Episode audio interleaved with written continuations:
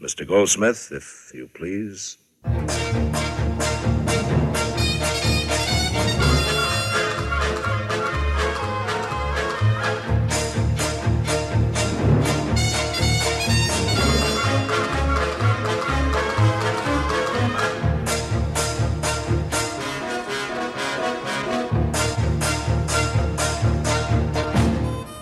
Welcome to the Goldsmith Odyssey, our chronological journey through the filmography of composer Jerry Goldsmith. I'm Yavar. I'm Clark. And I'm Jens. Today, the Goldsmith Odyssey gets classy with an adaptation of a book trilogy that was once thought of as one of the greats in the English literary canon, Studs Lonigan by James T. Farrell. I'm sure we all, of course, remember reading Studs Lonigan in English Lit class, as it's been a mainstay of the curriculum pretty much since its release. Are you being sarcastic? I may have fallen asleep during that class, I have to confess. And nobody I know has ever read Studs Lonigan, and I certainly didn't get to, since I was forced to read Ulrich Becker and Bertolt Brecht in school. I think it's probably been a while since it was in English Lit classes, but for a time this was considered an enduring literary classic. As recently as 1998, 2 decades ago, the Modern Library ranked that Studs Lonigan trilogy as 29th on its list of the 100 best English-language novels of the century. It's interesting, Yavar, that it's on that list because I was reading Samuel J. Friedman's New York Times review on the 50th anniversary of Studs, and that review talked about how Studs had fallen completely out of favor in the literary canon, and that was in the mid-'80s. That was like 84, 85.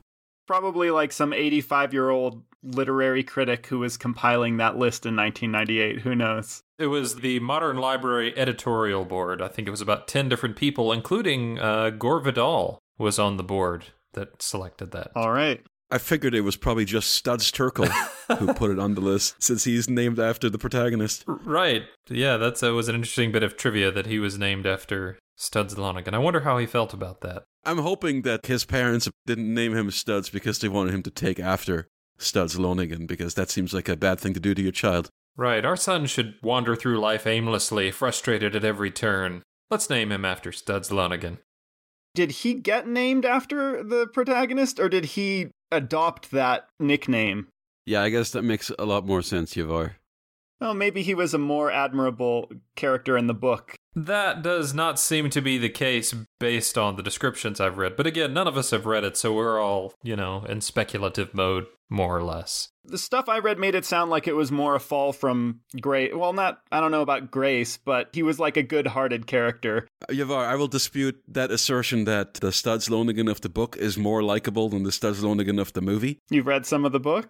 No, but I'm going to quote that Samuel J. Friedman review that we were just talking about briefly. Okay, well, that's one person's opinion. I mean, that's not the same as reading it ourselves to judge. This is not an opinion excerpt. This is a here's what happens in the book excerpt. Oh, okay. The energy and malevolence of Studs' 58th Street Gang is still the combustible chemistry of Chicago. In the trilogy, Studs and his friends utter an encyclopedia of racial and ethnic invectives. He's white means he's okay. Studs and his father, Patrick, curse the blacks and Jews they see encroaching on their neighborhood. The nearby home purchased by a black banker is bombed. Anti-Semitism takes on an epic scope in the football game in which Studs and his mates maim Jew boy Schwartz, the star of the opposing team. And, talking about that side of things, the movie completely shies away from all of that more kind of racially inflammatory content, which I suppose isn't that surprising for a film made in 1960.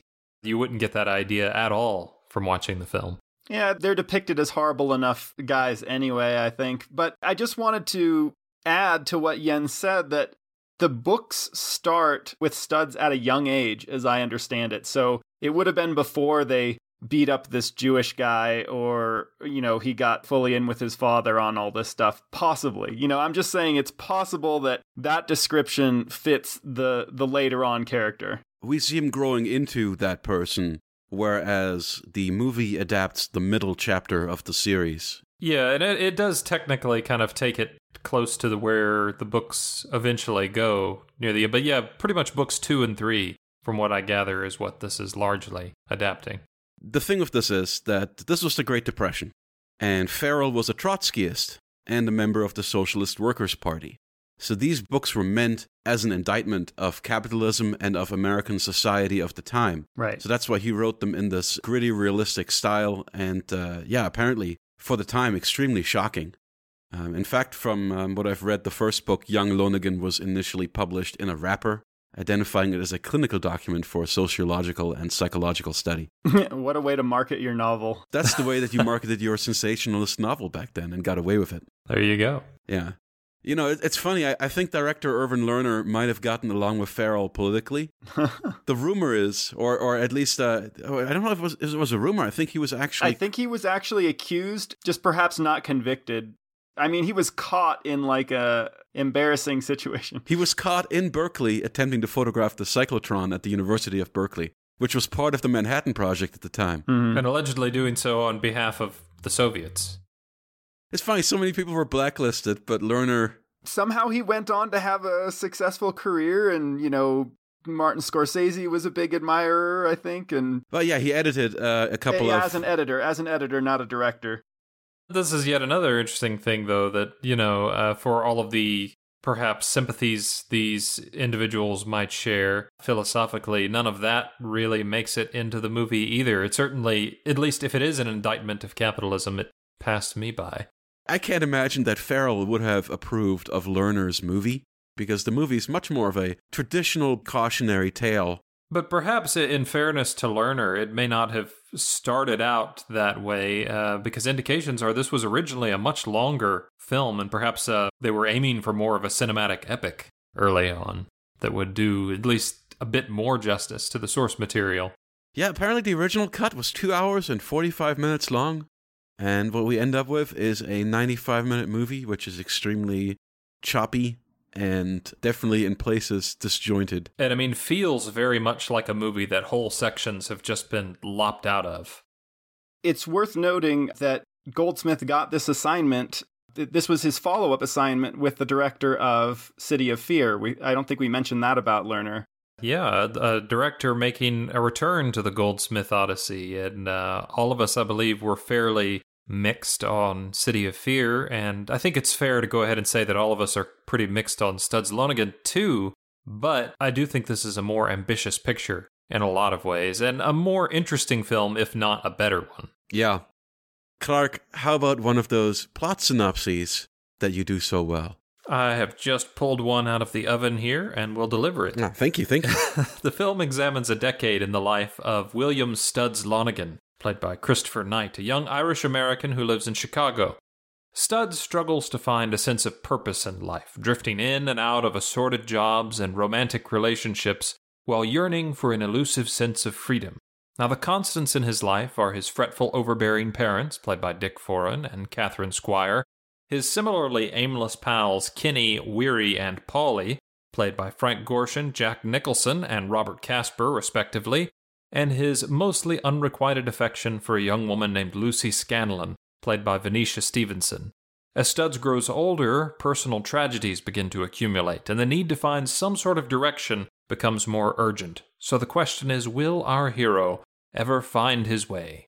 It's a good question. He'll find his way to the pool hall. Yeah, we'll get there, but it's an unusually structured movie. It almost feels more like a European film, more than a Hollywood film at the time, in the way it's structured, it more as a series of vignettes in the life of this aimless young man. That doesn't really follow your typical kind of start, middle, finish arc.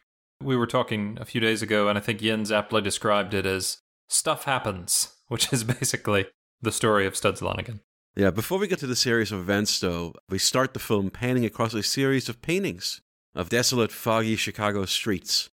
I found them somewhat intriguing, so I looked up the designer of the titles, William Hertz, who turned out to be an animation director who did a lot of Rocky and Bullwinkle and Dudley Do-Right in the 60s, and his final credit was co-directing the 1989 animated feature Little Nemo, Adventures in Slumberland. I don't know if either of you have seen that. I like that one. But yeah, he's got a touch, I guess, with images. So even if it was low budget, I thought it was worth remarking on and giving him a shout out. Like it made me expect a movie with more substance to it than we ended up getting. Again, a great example of Lerner picking great collaborators. I was fascinated to learn that Haskell Wexler was the cinematographer on this, director of Medium Cool. People will know him for that, but, he was one of the great cinematographers. Some standout individual contributions on several levels in this movie. It really shows. Lerner knew how to pick his team, which is the strength of City of Fear as well. I think City of Fear had great cinematography and very clever editing, and Studs Lonigan is very much the same way. That is the strength of these Lerner pictures, I think. Making the most of his resources. But I think a big factor in your expectation that there's going to be something classy... It's the music. ...is Goldsmith's main title, yeah. Of course. Yeah. He really manages to encapsulate Studs Lonigan as a character, I think, the way they were meant to see him, rather than the way that we actually see him in the film, as this lonely searcher striving for meaning. And it's got this wavering, irresolute quality, an air of tragedy about it. It's carrying his innocent qualities in the strings. But then when the trumpet comes in, that seems to represent more his rowdy nature or the temptation that drives him. And there's such a feeling of melancholy in it that together with the harmonica, it reminds me so strongly of The Big Tall Wish, of course. And I was struck that, similarly, that was a story about down on his luck character, living in not a particularly nice neighborhood. And somehow the harmonica, we usually think of it as being kind of a folksy American instrument, and we recently heard it used that way in Gunsmoke. And that was jovial and uplifting. Lighthearted. Lighthearted, and Something Like Tomorrow, set in roughly the same time period as Studs Lonigan. It was so pastoral and rural in quality. But here it's just used completely differently, and it's mournful and desolate, and, it has that wandery feeling to it without a strong sense of purpose. It feels a little lost, I think, is what I'm looking for. It's pretty amazing how versatile. I guess it's not that surprising considering The Big Tall Wish did the same thing. Yeah, Big Tall Wish is a clear precursor to this, I think. He loved that harmonica during this era, and he makes a really good case for its flexibility, as you say. The harmonica can always get a little more love because it feels like one of those instruments that so many people just hate, like bagpipes or something. And oh, no. If somebody really opens their heart to his varied use of it, I'm sure something in there will appeal to them. Harmonica is, I think, way more accessible and appealing than, say, bagpipes or even accordion or something like that. I don't think it's that obnoxious an instrument unless it wants to be. But people, that may just be you, because I have similar reactions I've seen on the boards and stuff where people are like, oh God, that has harmonica in it. I can't deal with that. Yes. Similar to the accordion or the bagpipes. I'm always a little saddened by that, and I don't understand it. It's the American equivalent. What? The harmonica is the American bagpipe? In terms of there's like a specialty instrument that's strongly associated with the region that gets on people's nerves. And all of these happen to be wind instruments too.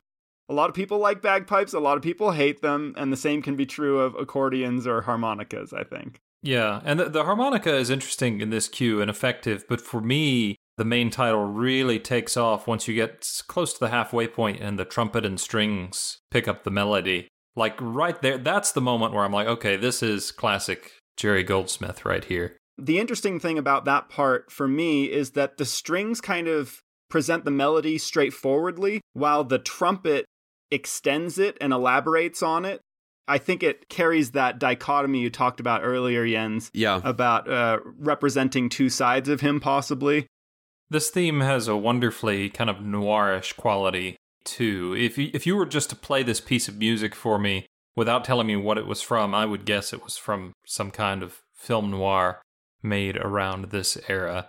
The rest of the score, a lot of other parts of it go in different directions, but this theme does have that particular quality, and I think that fits for who Studs is as a character and for the journey that he's going on, because he is the doomed protagonist in a sense, and I think that works for him.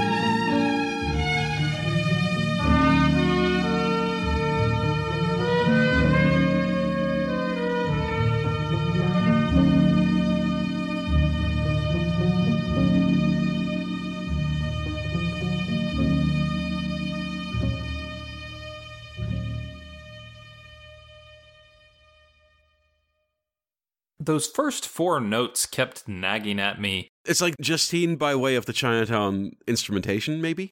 Da-dee-da-da, da-da-da-dee-da-da. It goes somewhere else. But those opening four notes and the way they're played on strings is, like, identical to Justine.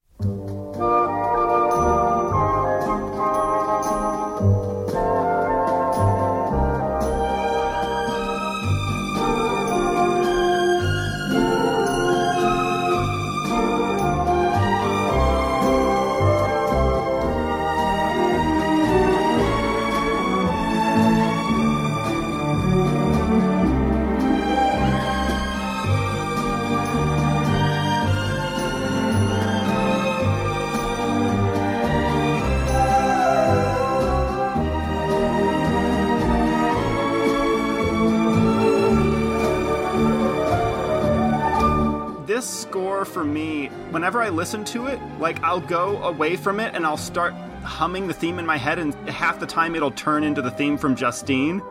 And there are a couple times later in the score where it'll, like, get a rhythm going and then play that theme and strings over it in a very similar fashion to how he does it with the theme for Justine multiple times in that score.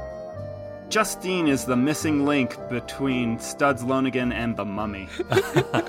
We can insert the Charlie Day conspiracy theory gif here as we chart our wild connections. Right, in our audio podcast. Yeah. So, with the main credits out of the way, the movie then sets about establishing Studs' buddies and their regular hangout, the pool hall. This is a pretty efficient setup of Studs as a cool character. You know, when you've got Jack Nicholson wearing an Irish flat cap backwards, smoking a cigarette, and playing pool, assuring the hot dames that the fun doesn't really start until Studs gets there, you know right away how these characters feel about Studs. Yep. Nicholson's like one of the best hype men that you could have. If Jack Nicholson thinks you're cool. This movie really does the hype man thing for Studs in general really well, because there are several people who are going, oh, Studs is going to be here in a minute. Just wait, Studs is coming. Studs is coming. Just to get us all excited. And then he shows up and you're like, oh, God. Happy New Year. Oh, this is the guy we were waiting for. I don't know, Yavar. Studs is such hot stuff. He's got a de facto date lined up who seems to be chomping at the bits. Oh, boy. Despite Nicholson telling her in no small terms that Studs is openly courting another woman right this moment. Well, they're just companions for a night on the town. Well, but I mean, I figure it's because Studs looks like a cross between Robert Stack and Robert Pattinson. That is his one asset, and it serves him well. His face looks okay until he smiles. Ugh. That's the Robert Stack part of the face, I think. Ouch, that's the Robert Stack. Ouch for Robert Stack. That's so mean. Well, I don't know. They tried to make this actor, Christopher Knight, a thing, I guess, with this movie, and it didn't really take because he only has a single acting credit after this, on a film anyway. Christopher Knight's performance is really the central failing of this film in a lot of ways, because he either overplays everything, or he completely fails to capture whatever complicated emotion the film is asking him to capture in almost every single scene, and that's a pretty significant problem for a movie called Studs Lonigan. Right, in retrospect, you might say maybe Nicholson would have been a better pick. Somebody with more charisma. You know, nobody could have known that Nicholson was going to be, you know, Jack Nicholson, but it is amazing, I have to say, watching Nicholson here, what a fully formed screen presence he is. Like, it's just a few seconds and you see Jack Nicholson being himself and you're like, oh yeah, that's Jack. You know, you've seen him in so many movies, and how assured that presence is right off the bat. I know it would take him a few years to like really break out, but yeah, he's there right there from the beginning. Every time he utters a line, he commands attention and steals it a little bit.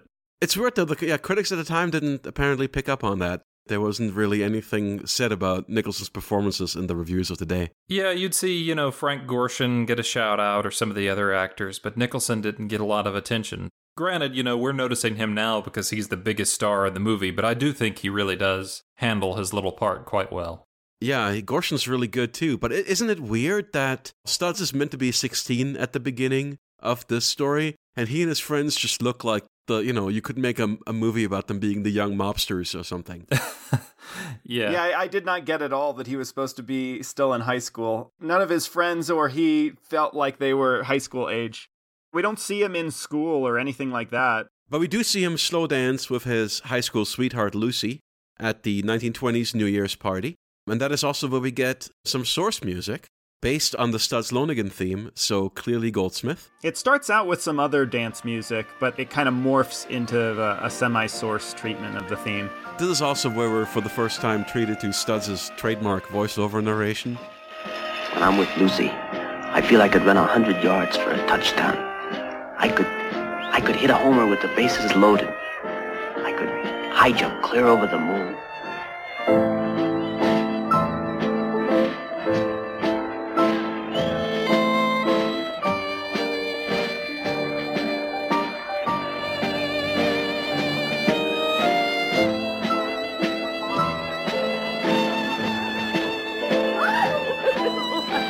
Bill, it's way past midnight.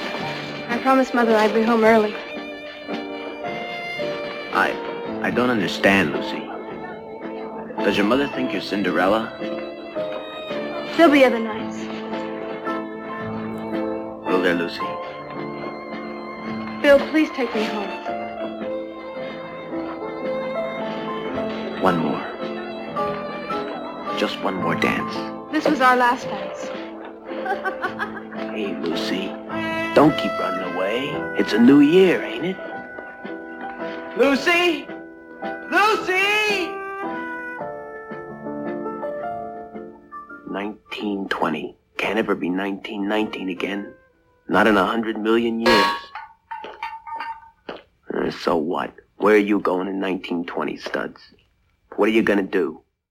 That was the first real surprise for me watching this movie, that there's not much music in this film that isn't on the album, but this is one of the most significant and probably the most interesting piece in the movie that didn't make it on the album. Hearing that main theme kind of turned to this little dance thing. I think it works pretty well for what the score is trying to do as a whole too, you know, giving that kind of slightly tragic sense of melancholy even to this jovial moment where Studs doesn't yet know that things are going to go badly for him in his life. So Studs is frustrated with his uptight girlfriend and with the fact that he doesn't know what to do with his life. So he decides to let his gang of friends and his date for the evening wait just a little bit longer. His other date for the evening, I should say. Because first he must get his fix of life advice and comfort from his former teacher, Miss Julia Miller. I guess she's just on the way. This strikes me as more of a convenient literary device here than a convincing slice of real life. I don't imagine many high school students dropping by to get life advice from their teacher in the middle of this particular moment. But Studs does, because the movie needs him to, and we need to establish this relationship early on. And the scene is a little bit strange too, because we get the first inclination that maybe he has a little bit of a thing for his teacher too. He delivers a very kind of leering and creepy compliment of her figure during their conversation, which makes her uncomfortable. But she's also not entirely discouraging, because she's like, well, everyone likes to receive compliments. When he feels insecure about what he said and feels like he's crossed a line, she reassures him at that point. I will just say really quickly that this is my favorite performance in the movie. Yes. And Helen Westcott is an actress that I like, that folks probably know from The Gunfighter. Yeah, she was really good in The Gunfighter. Mm-hmm. And I recognize her from a great early Perry Mason episode that I saw recently, The Case of the Haunted Husband, in which she was quite good. And she gives, I think, a really nice, conflicted performance as Miss Miller. She feels that life has passed her by. But if life is so beautiful, what are you doing sitting here alone on New Year's Eve? I missed out, William. I missed out. It's just three words, but she delivers it in a way that, you know, really makes her a tragic character you kind of feel for. Yeah, I agree. Her performance is one of the more kind of nuanced things in this movie that tends to play things pretty broad. You know, characters tend to play pretty brash one-note types in many different corners of this film, but she does bring some dimension to this little character. I also want to say that women who play classical music are much more attractive to me, and she's always playing classical music. So while Studs is leering at her, you're gazing at her record player and collection. You kind of wonder, like, why is she all alone? She's really pretty, she's intelligent, she's a teacher, and she's got taste. But he's not ready to make his move yet, so he's got to let her simmer a little bit in that sexual tension. Now he's off to finally join his buddies and their girls. He just appears at their little gathering at the pool hall or whatever. Right, and then we immediately flash forward to, much deeper into the night, a night of drunken debauchery. Yeah, this is a pretty frantic little party scene that honestly feels a little bit more oppressive than celebratory in the way it's filmed. It's got an air of excess and menace to it, I think. All the party scenes in this movie make me think of in Julie Taymor's Titus, when we have the long pan across the orgy scene. I mean, it's probably the closest you could get for 1960. There's kind of something that some of those biblical epics like Sodom and Gomorrah at the time did, where they just wildly suggest debauchery in their G-rated way, There's like all this wild physical movement without actually showing anything happening, but you get the impression that this is supposed to be a raunchy party without any real raunchiness on screen. But the music is kind of raunchy and raucous. That's a big part of the impression that Clark mentions, I think, is this cue entitled A New Year, the beginning of which we opened the podcast with. But speaking of frantic, that is downright exhausting party jazz. There's a desperation to it, a hurriedness, as if we've got to get as much distraction and pleasure as humanly possible while we still can before the inevitable crash. This new jazz theme for, I guess, Studs' band of friends has a little bit, this I'm taking this from the liner notes, but I've listened to Kurt Vile, and this sounds like it's got some Kurt Vile influence in terms of the jazz style. Do you want to give credit to Jeff Bond's liner notes? I think I've seen that elsewhere in reviews and stuff too, so I don't know that the idea originated with him, but his liner notes do, I think, mention Vile, and he calls this the Lads theme, I think. I think of them as Studs' Buds has kind of a ring to me. Studs' Buds, the bro theme. It's this dynamic seven-note motif that we'll hear used in quite a few different ways over the course of this score. The neat thing is it's got some melodic turns in it that are a little bit reminiscent of the Studs theme. At certain points... Well, we'll bring it up later, but at certain points, the two themes can actually work in counterpoint together in an effective way. So you can musically represent Studs surrounded by his pals who are a bad influence on him.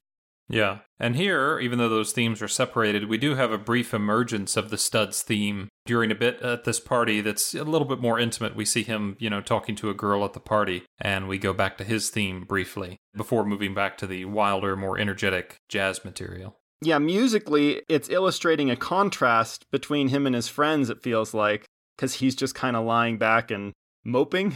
But that's just the start of the cue. Mm-hmm. There's a lot more to it. As Studs stumbles home from the party, we get to the next section of it, which is Goldsmith bringing in these wonderfully trilly woodwinds, along with malleted wood percussion, which together seem to represent Studs' drunken exuberance. And then we get that first taste of Johnny Williams on piano, doing kind of a down-the-scale jazz riff that slows down until it comes to a full stop, underscoring Studs steadying himself and getting his bearings.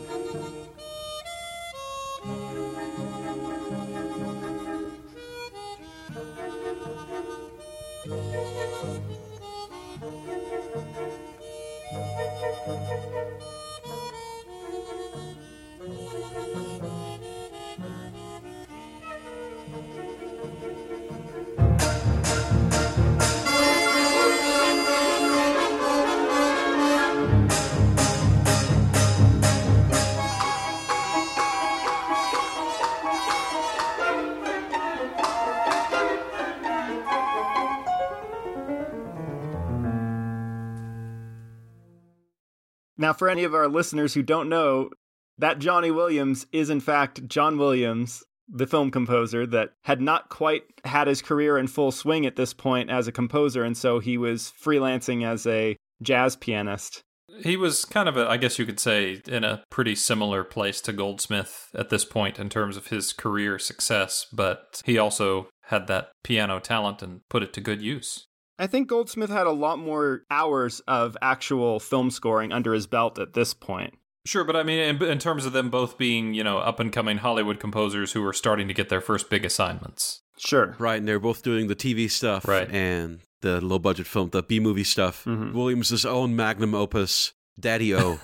So yeah, John Williams absolutely on fire in the score. I mean, we know that he played on City of Fear, and we think that he played on Black Patch, but this is the standout Williams piano performance as far as I'm concerned. Of all the... I mean, there's a lot for him to do in the score.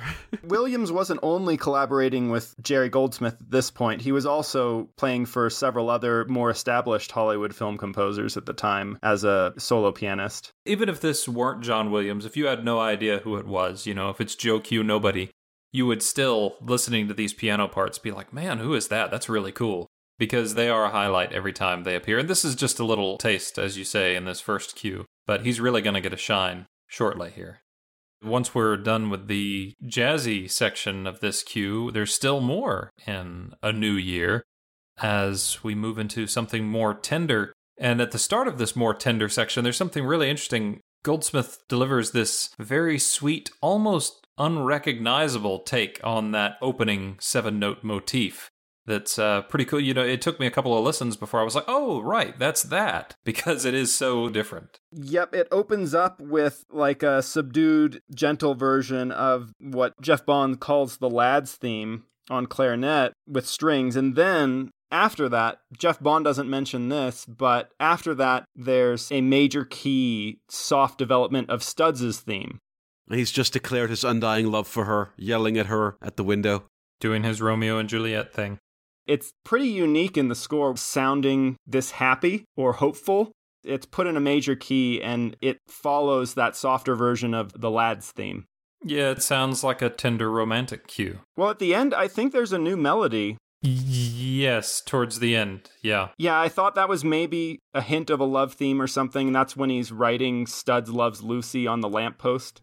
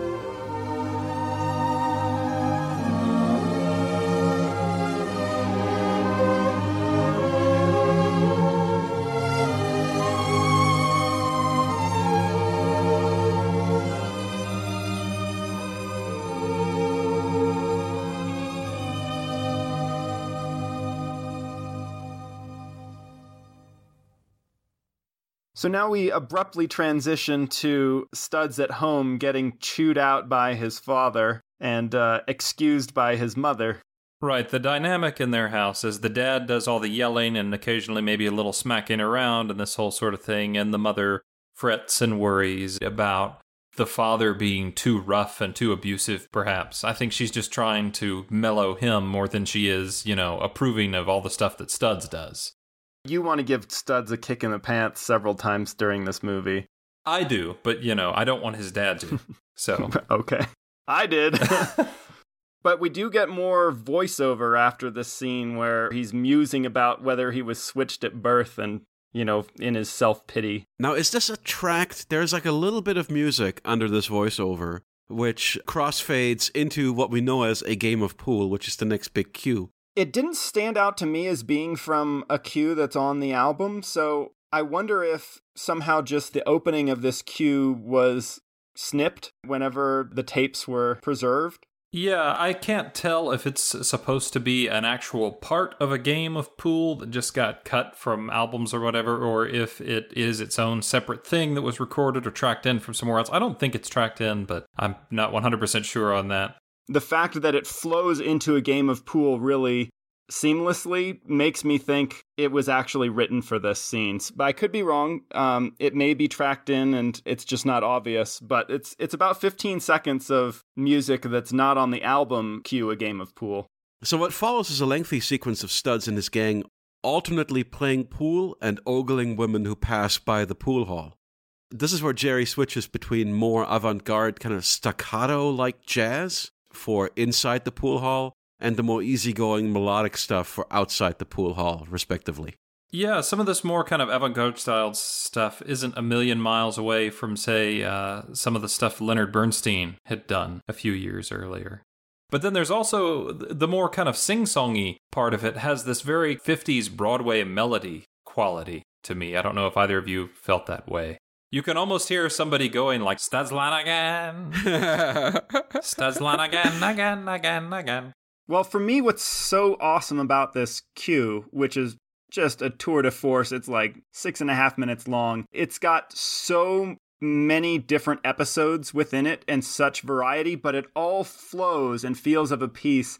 This is just a brilliant example for me of Goldsmith genius, because it's got to hit all of these constant changes in this montage sequence, which lasts for a while, and kind of does this extended development of that theme for Studs' friends while mixing in a little bit of Studs' theme here and there. And there are these new melodic ideas that are peppered throughout this cue and give it a lot more flavor and variety. But the way they have this momentum continue through all of these different episodes is just remarkable, when it really is just kind of a series of scenes. This last year sure was a crock. Well, I got my whole life ahead of me. Like the lady says, life can be beautiful.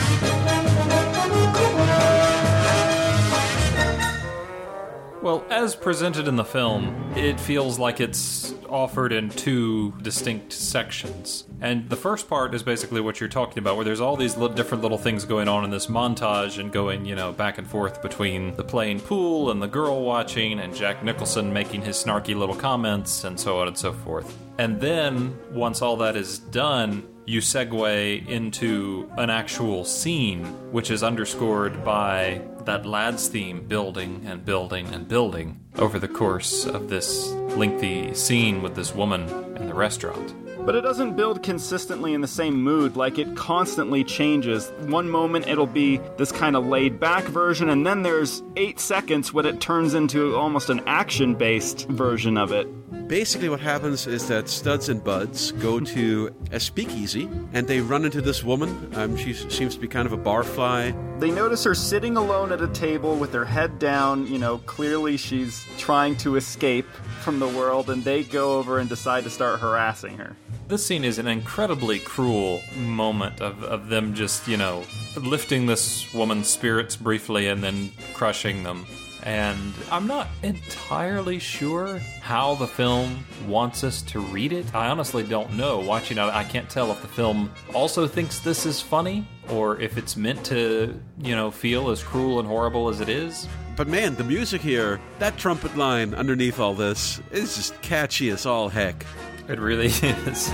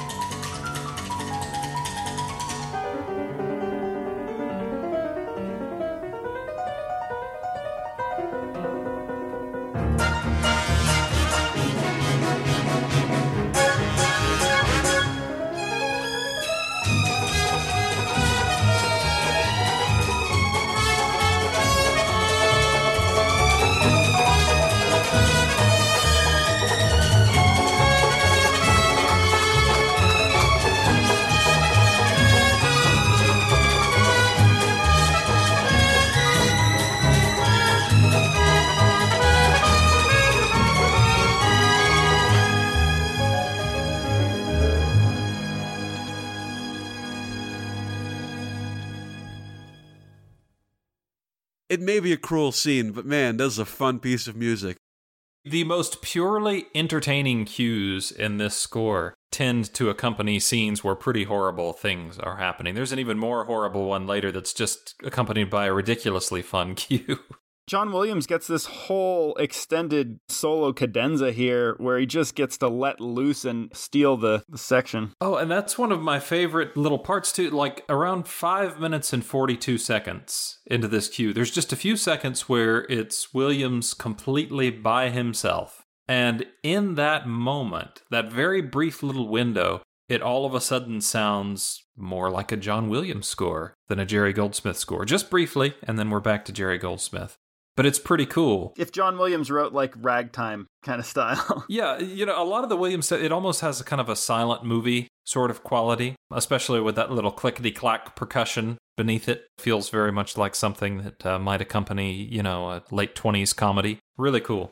My favorite part of the cue, though, is right after that, when we return to the main Studs Lonigan theme very dramatically, but along with it, the piano is going along and the Lads theme comes in as counterpoint. And this is what I was talking about earlier when they kind of meld together and you feel like the influence that Studs is feeling from his pals crushing down on his own personality a bit as he goes along with them. And this is the final sequence that this cue underscores. I was a little confused during the scene. Were they meant to be watching somebody have sex down in the alley? I think they're looking in somebody's window, you know, down in their apartment or something. Like, this is a subterranean apartment a little bit, and it's got a window opening up, and they're peeking in. Okay. And they go on to make these... They make these faces, especially Studs. Lecherous expressions. Yeah. And eventually somebody puts the screen down or something, but... And then they're like, oh. But Goldsmith is working really hard here. I know, Clark, you said you were a little confused, but this is, again, Goldsmith papering over weaknesses in the rest of the film, I think. Watching the scene without the score, the scene wouldn't be nearly as comprehensible as it is. Yeah, what a showcase. I mean, I think the most prominent one in his career to date, this cue, is just an incredible demonstration of what Jerry Goldsmith was capable of. This cue in particular, of all the cues on this score, is the one that you're definitely going to put on your Cooled Smith mixtape. For sure. Then there's a fairly abrupt transition. Another year. 1922. Even God can't make it 1921 again, I guess. What strikes me about this scene is just the pacing of the film when you realize that a whole 2 years apparently is encapsulated in a game of pool. It's all he was doing. Yep. Yeah, the pacing is all over the place, and these little narration bits are almost hilariously awkward in their presentation, trying to cover so much ground so quickly, and clearly feel like something that we're stuck in at the last minute as a way to cover the vast chunks of material that had been trimmed for time. Clumsy attempts to make this movie feel coherent. But we're now at a park with merry-go-round, so there's merry-go-round source music in the background. Yeah, it's like a town fair or something. It's horrible source music, too, and it goes on for an eternity. Yep, and I'll probably end up layering it in the background of this conversation that we're about to have. That'd be hilarious if you layer it behind you saying that. Yeah. But this is the scene where... So Studs and Lucy have finally graduated high school, and he is angry with her for wanting to go to college to make new friends, because as always, it has to be all about him. Oh God, he's so obnoxious in this scene. Look, Lucy, maybe I'm dumb or something. Maybe you got to spell it out. But I don't understand what you have to go to college for. I told you, Bill, I want to meet new friends. I don't see what's so difficult or complicated in understanding that.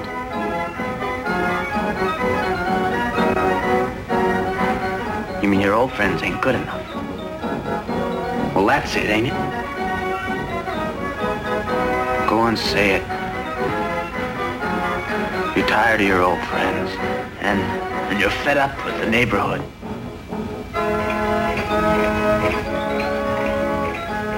I used to like the neighborhood. Now it's all changed. Maybe you're the one that's changed, Lucy. All right, I'm changed. Is that so terrible?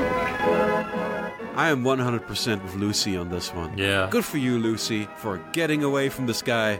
Their relationship is so barely touched upon in this movie. Like, we just kind of peek in on them at various times, and it's very likely that the source material had a lot more going on there.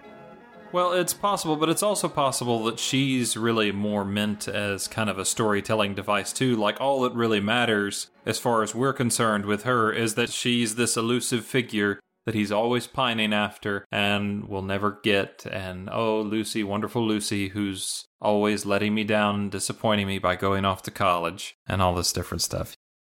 We should talk about Eileen and Polly, I think, briefly, since that is the other subplot that is going on during this fair scene. Eileen is basically pressuring Polly to propose and tells him that she's got another offer, but she really loves him, so if he wants to marry her, he should go through with that. She needs a place to stay. She's getting kicked out of the house. And he's pretty grumpy about being forced into this situation. He doesn't really like either of his choices all that much, but it's either propose to her or lose her. The reason for his reluctance is that he knows that his gang does not approve.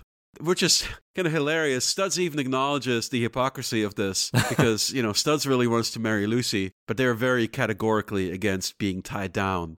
Internally, he's like, what is he thinking? But then immediately after, he's like, still, if Lucy was willing to go steady with me, then, oh, okay, I might marry her if I could control her that way. Yeah, these monologues just really make me hate this guy. Yeah, and Eileen, at least, is, we'll talk about it later, but she's revealed to be a character with some depth. You know, she's actually developed a bit more, even in this movie. Yeah, but we're not going to talk too much about Polly and Eileen, except for, like, the one pivotal thing about them later. And in general, there's not a whole lot of substantial subplot material involving the other guys in the gang. We're mostly focusing on them when they're, you know, being part of the rowdy group. In the next scene, Studs' father insists on Studs getting a job, finally. And when Studs defies him, that's when he strikes him. So Studs storms out, and there's another voiceover interlude with yet another segment of Studs' theme on harmonica.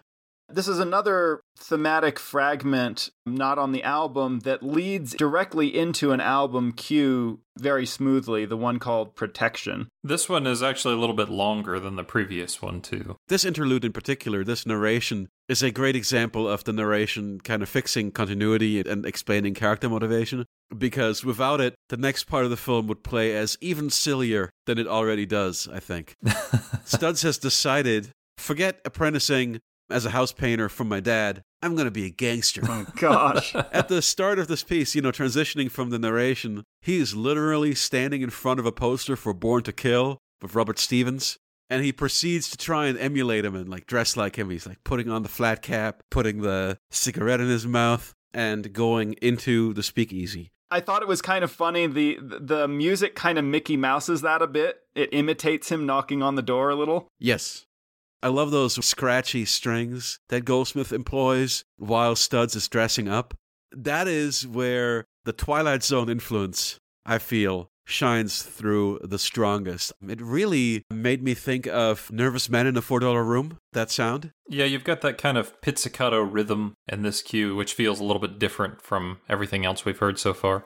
For me, it felt like kind of a more halting and unsure version of his theme. It kind of captured his awkwardly trying to put on this character.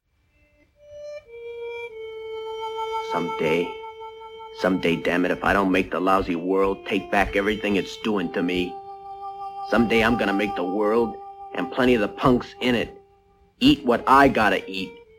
Someday I'm gonna bust loose like hell on wheels, and when I do...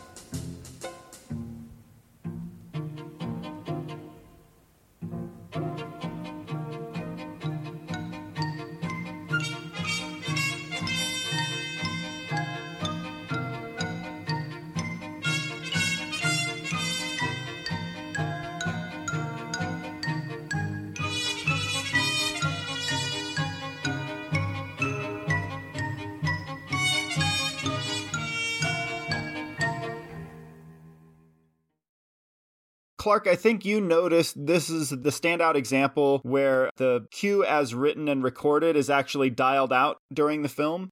This cue basically gets split in half, the way that it is presented in the film. In the film, yeah. On the album, it keeps playing. It'd be interesting to, you know, match it up to that sequence in the film. It was probably, they wanted to pull it back and have just the empty bar be emphasized. Right. I'd have to double check. I feel like the sequence in the film is actually a little bit longer than the music that continues in the cue. But yeah, there's about 14 seconds or so of music that's in the cue on the album that just completely disappears in the movie, and then the queue resumes after a short period and carries through to the end. So, yeah, something odd happened in editing somewhere along the line.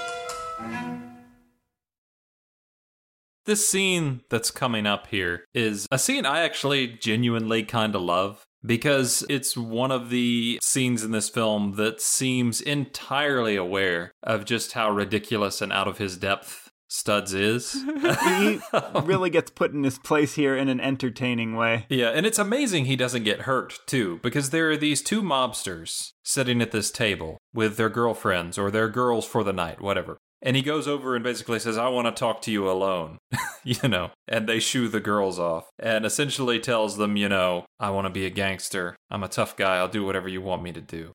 And they, I think, immediately recognize this kid for what he is and hand him a gun and say, okay, well, there's a guy coming in just a minute. All you got to do is pull the trigger, take him out. And Studs is so immediately overwhelmed by this and is just shaking and quaking. This is another example of Christopher Knight just really overplaying it. But he's quaking in his boots, and when the guy actually enters the room, he just flees in a panic. And of course, everybody thinks it's completely hilarious. Even the bartender who works there, you know, thinks this is the funniest thing in the world. Yeah. Yep. Who knows Studs? Right. And it's a pretty funny bit. And one of the moments of the movie I genuinely enjoyed. You know, it's funny, speaking of nervous man in a $4 room, this is kind of nervous man in a $4 room in microcosm. Yep. Pretty much. But they don't actually want the guy dead. That's the difference. They're actually just meeting this fellow gangster, I guess. Right, and I think they are so certain that this overconfident kid is not going to be able to do anything, that there's never any real threat to this man's life.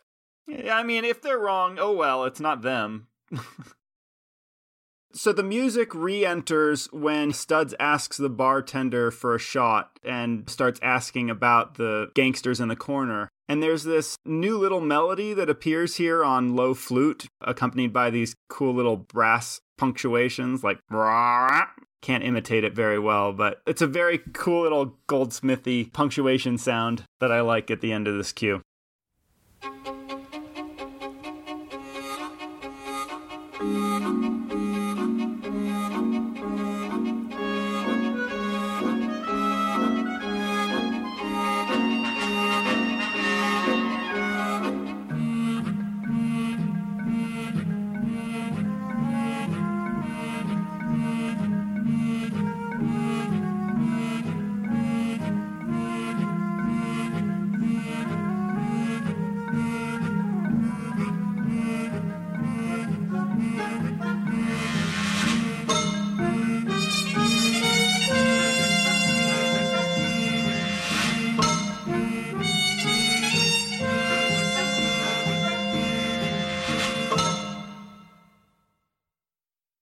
Yeah, there's some interesting variations on that lad's theme over that kind of seesawing rhythm. Yeah, there's a lot of seesawing in various parts in this score. Which, you know, now that I think about it, with all due respect to the excellent liner notes, I don't know if the lad's theme is entirely appropriate, since it does tend to pop up when it's just him, but maybe it's for the scenes where he's acting like the other members of the group would act. So maybe that makes some sense. Maybe it's like two sides of his own personality. He's got like the more melancholic side and he's got the wilder side that they play to and that they bring out. It can still be there when they're not there, I guess. When he's tempted to do bad things. Mm-hmm. But no, Studs instead runs straight home where his father awaits, along with yet another take on the main theme, first on harmonica, then on strings. And this is one of the more substantial cues that isn't on the album. I think it's the most substantial score cue. If we eliminate that semi-source dance music early on, this is, for me, the most interesting of the unreleased music. It's covering material we basically hear elsewhere. It's the main theme presented in a pretty straightforward way, but it works pretty well for this little scene. It's kind of a touching scene. Like, it's a little bit of a prodigal son kind of scene. It's the one time, yeah, that we see a different side of his father. Yeah. Phil.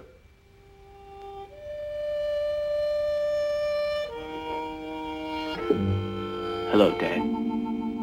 I've been worried about you.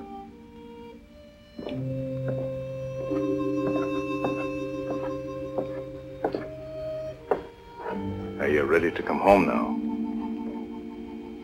Yeah. Yeah, Dad.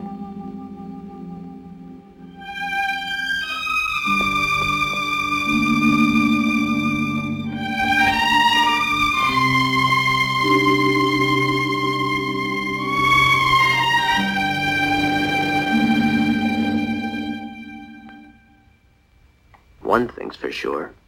I ain't going to work for the old man. That's my idea, nothing. His father knows that he's not doing well, and he's a little more supportive here, I guess. It's just that it happens so fast, you know, with his father hitting him and him running off and going to be a gangster and failing and running back home on the reunion. It happens so quickly. And you're like, oh, his father really does love him after all or something. Yeah, but it just plays like a little miniature comedy because it all happens with such speed. Well, the music, I think this cue, though it is brief, it's effective in creating sympathy after this, you know, ridiculous scene we just saw him in. Like, it's got this subdued and defeated feel to it. You know, it's like Tigger lost his bounce a little bit here. But we're in optimistic territory again in the next scene, where Studs, after considering being a gangster, he now considers being a musician instead. Goldsmith furnishing a lovely bit of dreamy saxophone music here. If Jerry wrote this, it doesn't sound anything like the rest of the score, but it's definitely an underscore cue that's, maybe it's like him imagining what it could be to play the saxophone. That's exactly what it is. Ah, I could sound like this. Yeah, but it's a hilarious contrast we get, because this is in his head when he's reading the classified ad or whatever about the possibility of learning to play saxophone, and then immediately after, apparently his father, who's been feeling generous lately, actually bought him a saxophone and lessons, and he's awful. Learn to play the saxophone, America's favorite instrument. Play for dances, records, radio.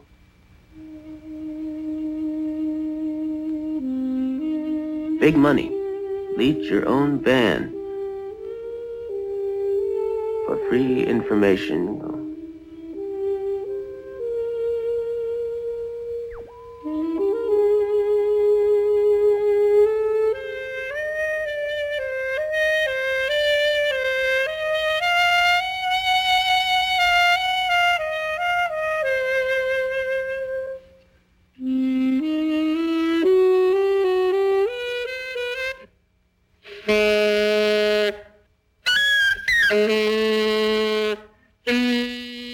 this is the time I most sympathized with his dad, when he's just trying to read the paper downstairs, and he's just like, oh, God. Now, Patrick. I understand why, if this is Goldsmith, why it wasn't included on the album, because it doesn't really make a whole lot of sense on its own without the Studs punchline, but in the movie it works really well. I'm pretty sure that the first that dreamy sax is Goldsmith. It's exactly the sort of thing that Jerry Goldsmith would never put on an album. Right. Studs' flirtation with the saxophone is very short-lived. So you don't want to be a house painter. You got to be a saxophone player. So I buy it. $83. $46 for lessons. And then you go hock the thing. And don't tell me you didn't. Don't tell me. Because I found it. I found the pawn ticket right in there. As a result, we then get to the next sequence, accompanied by a cue that Goldsmith called Out of Work, appropriately, because it's a montage where Studs wanders the neighborhood, feeling sorry for himself for not having job skills. I love the big melodramatic way that this cue opens and then gently flows into that dejected string theme, with little one-note bursts of harmonica interjecting. This little rhythm on harmonica made me think of that digging cue from Gunsmoke that we covered in the previous episode. Mm-hmm. Did you guys get the sense in this cue that there's this waltz rhythm that keeps trying to start and it keeps failing? Yes. those little harmonica interjections kind of interrupt the waltz theme. Yeah. Like, it tries to be carefree and is like, nope, you know, it's not working. Yeah, there's some of that, and then there's a little bit later in the cue, there's this another similarly almost kind of waltzy sort of thing that sounds to me very much like Goldsmith doing a Carter Burwell kind of thing. Obviously way before Carter Burwell's time.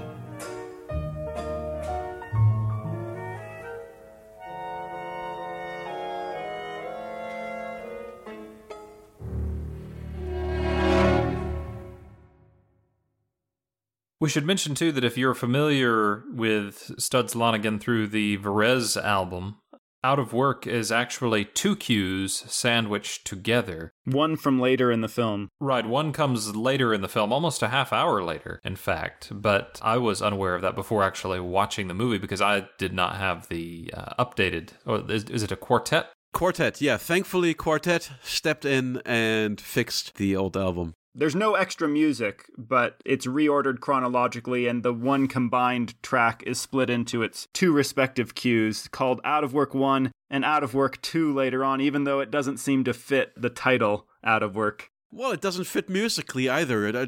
Those cues should have never been combined. Yeah, I kind of think Out of Work is the title of this cue, and the other one probably had some other title that got lost or something. And on the Varèse album as well, the cues, especially the run of cues in the midsection of the album, are all jumbled up and out of order. So it's an unusual... It works really well as a self-contained listening experience, and that's the way I'd experienced for so many years. But now, having watched the movie, it's going to be very frustrating trying to listen to that and hearing the cues all over the place like that. There's always the new album. That is true. So the ending of this cue, as written, it feels... more abrupt than is typical, and it's kind of like this plucked note and a swell, which in the film, it's used to transition into this burlesque club source music. Sort of an interesting cut. I think this was probably conceived this way for the score cue to have that seamless transition into the source music here. Wanted, experienced mechanic. You an experienced mechanic, Paulie? Hey, Paulie, look again, huh? Maybe there's an ad there that says wanted. An experienced pool shark. Salesman, chauffeurs, electrical engineers. I get a good idea. Let's get a drink.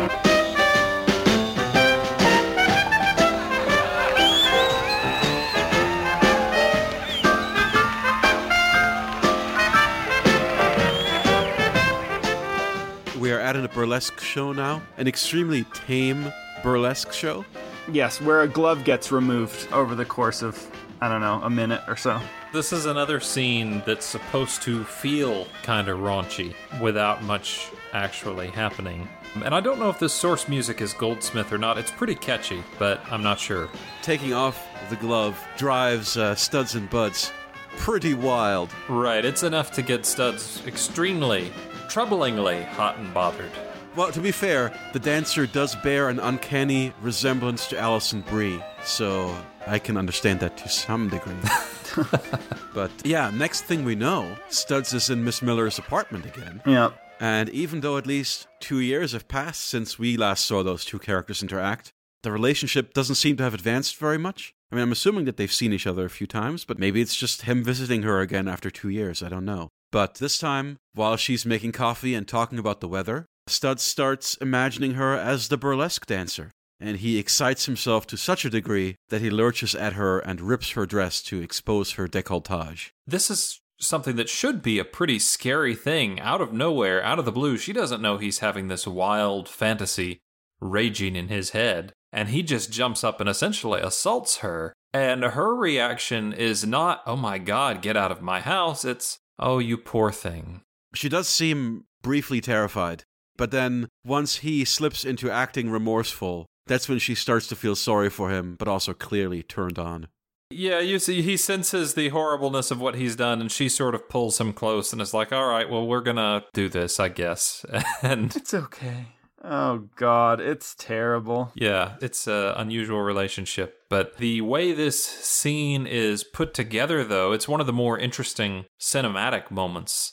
Yeah, we transition from the actual scene in the burlesque club to him with her there, and it cuts between her as she is there with the classical music she's playing, and then it cuts to the burlesque music and him picturing her in, you know, a skimpy outfit and dancing around. It keeps going back and forth until the moment of assault. Very creatively edited, yeah. But after some more failure in the job market and Lucy growing further and further apart from him, Studs finally relents and agrees to apprentice for his old man. Because you've got to do something, his father says. This cue in the score is called simply The Job, and as with Game of Pool and Protection, there is an unreleased little opening bit to it. More slow, mournful solo harmonica. Director Lerner really likes montages, so the next big thing is a montage. It's a pretty good one. It's Studs going about his new job, intercut with his buddies egging him on about drinking, and why doesn't he get as drunk as he used to? That theme for his friends comes back in again as they're complaining about him not hanging out with them as much because he's got this job. Yeah, over this very methodical beat that perfectly conveys to me the daily grind. Yeah, the everyday drudgery is kind of unmistakable. Mm-hmm. It tells us that this job marks kind of a defeat for Studs. So it's really, really clever. This, again, is kind of too disparate. It's Goldsmith kind of taking a montage of scenes that really don't go together and pulling them together in the music. And you've got just a little bit of the main theme tossed in here, too, but mostly focused on that secondary theme. It kind of stops abruptly when his friends bring up Lucy's name. Briefly, it goes back to his kind of melancholy, sentimental version of his theme.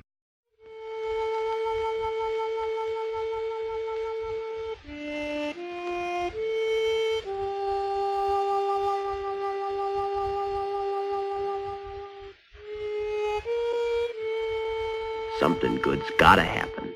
I ain't getting any younger. I ain't a kid no more. Sometimes I don't even know what I'm waiting for.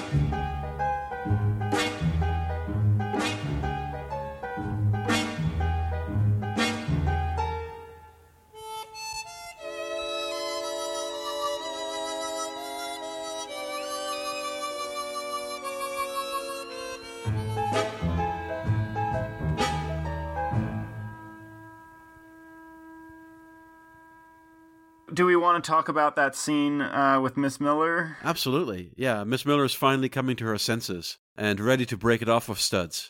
Good, you know, showcase for the actress here, too. One of the best acting moments, for sure. The movie does have some good speeches like this. When you first came to see me, you were always intoxicated. I knew you would be, and yet I look forward to your visits. I thought I could help you. And help myself. I was so lonely.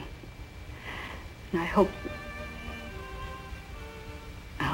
I hope for what happened. Even though I knew it was wrong. Not wrong because you still love Lucy. Wrong because of the difference in our ages. Wrong to have to hide how we felt from other people. Being so ashamed. Wrong to have to confine our lives together to this one little room. So then the next scene we have is him meeting with his friends to discuss the club that they're all going to open together. That scene is continuing perhaps the biggest narrative through line of Studs Lonigan, characters planning things that come to nothing. Because Paulie announces that he has borrowed $5,000 from his father, which he's going to invest in a bar that he and the gang are going to run together. Yeah, this is, well, and I think this is the Prohibition era, right? Oh, that's right, yeah, so they're going to make a speakeasy. Yeah, they're going to make some money illegally, and it's going to be big business. Studs, working in the painting profession, has access to alcohol. Which, of course, is the same sort of alcohol people drink. Yeah. It'll do. It'll do. People used to kill themselves with that kind of thing. Mm-hmm. So they've got big plans, and this is going to be a big thing. Yeah, Paulie's like, Eileen is going to be proud of me for a change. I'm going to start living like a human being, he says, and then he's dead. It's a fantastic dark comedy, well, that went about the way these things usually go bit. The cut directly from his uproarious laughter into her sobbing. The conversation at the funeral where we learned that Paulie was hit by a truck, apparently, is so offhanded and kind of in the background that the first time I missed it, and I just assumed that he died from alcohol poisoning. Oh, my gosh. Yavar, I know you were a big fan of the woman who plays Paulie's girlfriend. Eileen. The actress's name is Susie Carnell, and I don't know her from anything else.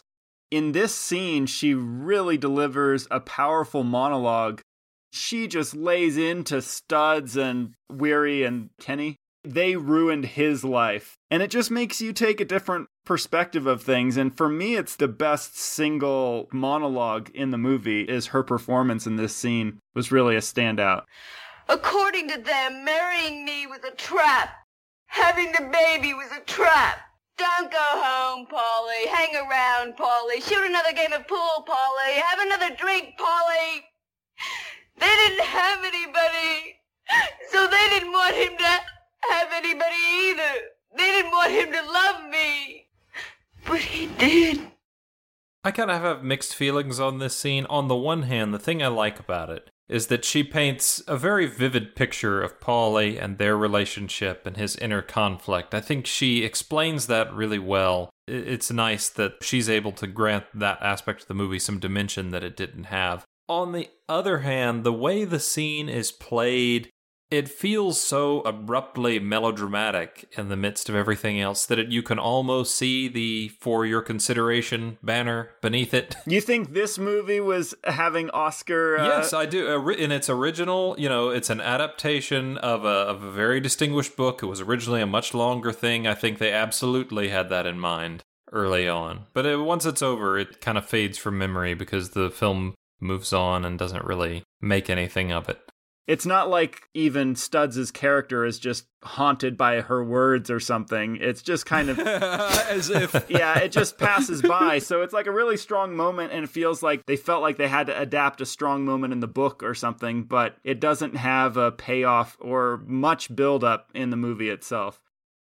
The next scene after the funeral, we find that Studs has actually made a little something of himself working for his father. And they're now christening a new sign, Patrick Lonigan and Son. You know, maybe for the best that this bootlegging endeavor didn't really work out because it kept him on the straight and narrow, more or less, and allowed him to actually make a tiny bit of personal progress.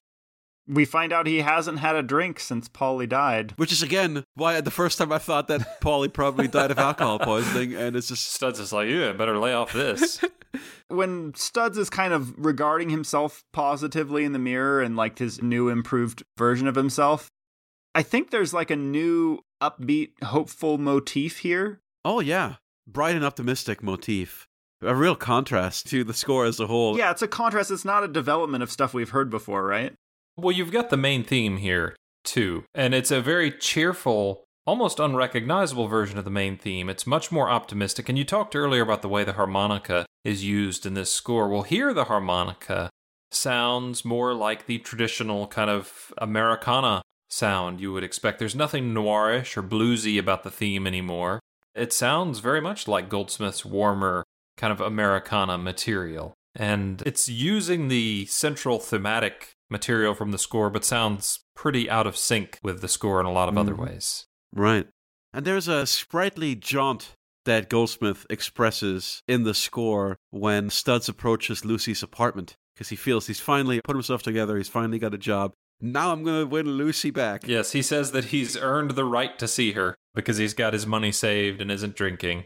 And you're like, your dad tried to get you to join him in the house painting business years ago, and you could have done that in the first place and maybe been with Lucy by now, if that was going to work. Yep. But of course, things don't work out the way Studs expects. Even in this cue, the music turns uneasy. Brief hints of the lad's music come in when he realizes she's moved away. So like that representing the other side of him inside. Yeah, like he's going to slip back. Yeah, exactly. She didn't even tell him that she was leaving, which really upsets him because he feels he was entitled to some kind of explanation. And it reinforces that while he's been pining for Lucy this whole entire time, she wasn't giving a second thought to him, which it should have been obvious a long time ago. But, you know, Studs is Studs. And I think this actually is another case where the cue cuts off a little bit abruptly at the end in the film. Goldsmith wrote a little bit more for piccolo and strings here that gets dialed out.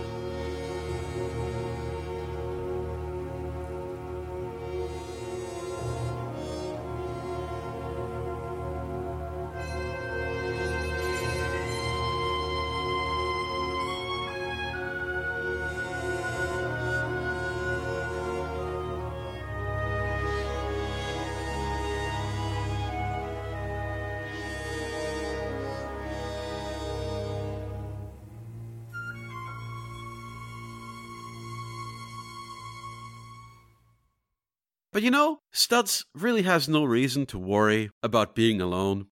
Even if he can't be with Lucy, immediately after that, he decides to visit Miss Miller, who just happens to be entertaining her young and beautiful niece, Catherine, that very moment. It's just hilarious to me that Studs, immediately after realizing that Lucy is gone, he's like, well, plan B, back to the teacher. Again, after her clear rejection of him earlier. And she just welcomes him in and introduces him to her niece who's visiting. And you're, like, it's almost like she's setting them up a little bit. And it's really weird. Yeah, here's someone a little more age appropriate for you. Yeah, which I should point out, the actress Helen Westcott is only 6 years older than the actress who plays her niece. If we can accept Steve McQueen in The Blob as a teenager, I feel like this is pretty normal. But right. Yeah, the fact that there's no perceivable age difference between Miss Miller and Studs. Maybe a little, but... yeah, I don't know.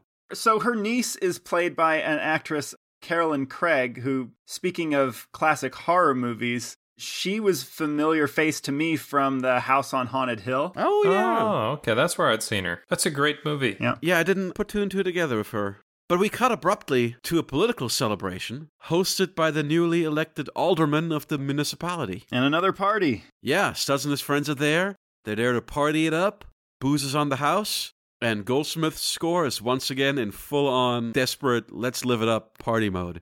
This is the Out of Work 2 that we talked about earlier. That's what it's called, and it's the second part of Out of Work on the Varèse album, but it feels more like a game of Pool 2. Totally.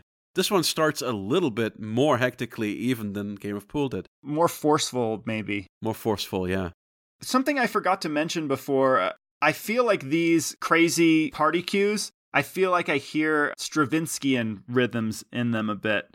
You know, it makes me think a little, it's jazzy, so not quite, but it makes me think of kind of the unrestrained parts of Rite of Spring, rhythmically perhaps. I didn't get Stravinsky from it other than in the sense that Goldsmith is generally influenced by Stravinsky, so there's certainly a little bit of that. Well, it's coming out more in these sequences during this score for me. Like, it's got those offbeat rhythms. What struck me about this cue is just how increasingly out of control it seems to get, ending on a appropriately dark, brutal note in the music, even though it starts off so fun.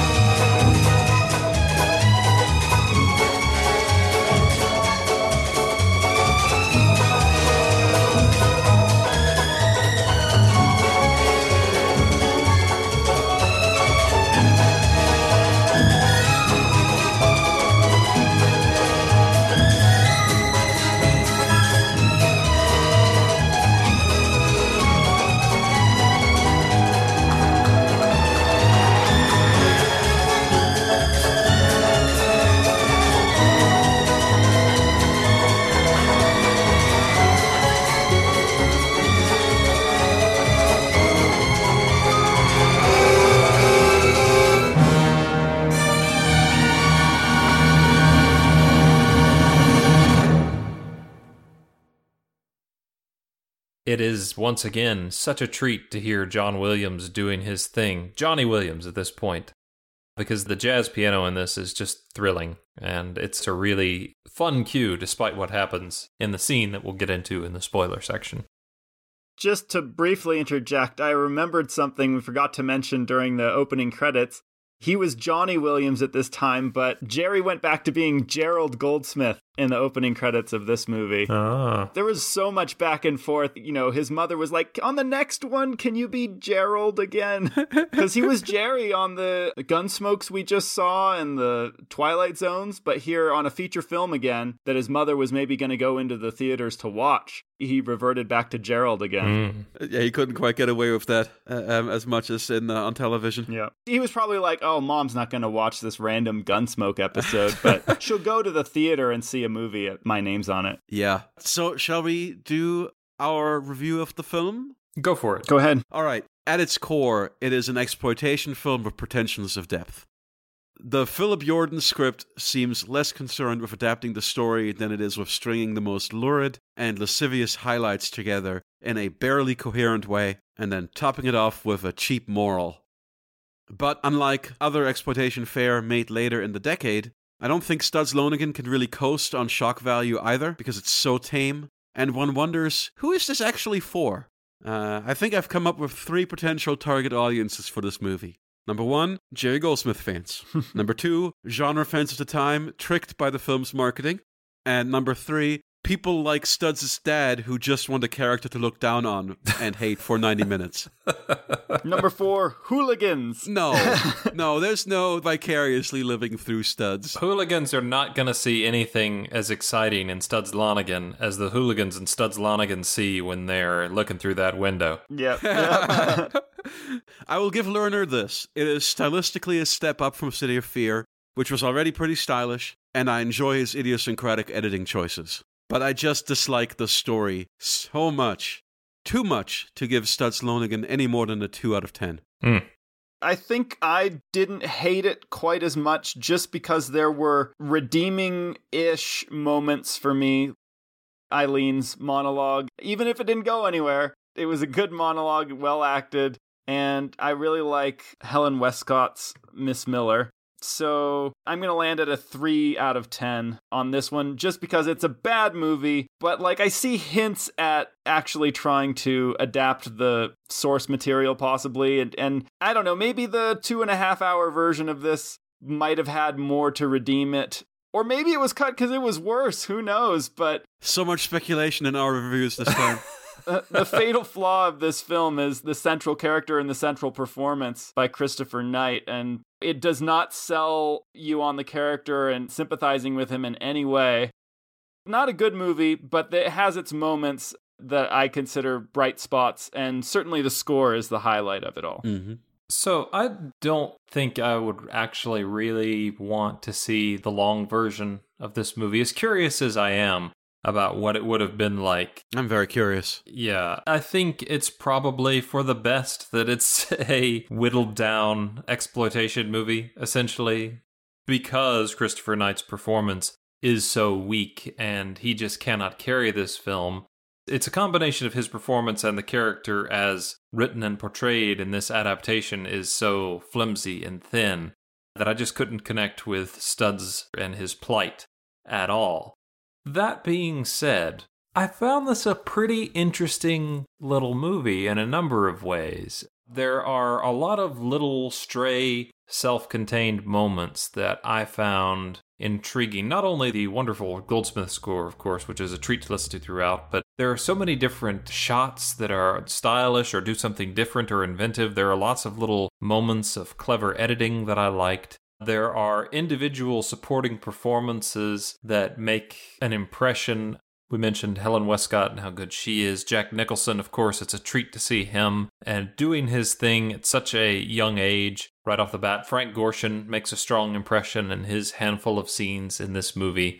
And there are little moments kind of scattered throughout, just often enough, where you see the people working on this film trying to make something artful and interesting and unique. And, you know, the rest of the movie kind of defeating their efforts to do it. I mean, they succeed for those moments. They don't succeed in making that film that as a whole. But because of those moments and because of how hard they are trying and how many stray little bits of interest are scattered throughout Studs, I can't bring myself to be that hard on it, so I actually landed at a 4 out of 10 on this one. I think there's stuff of merit here, even if the stuff that really matters fails completely.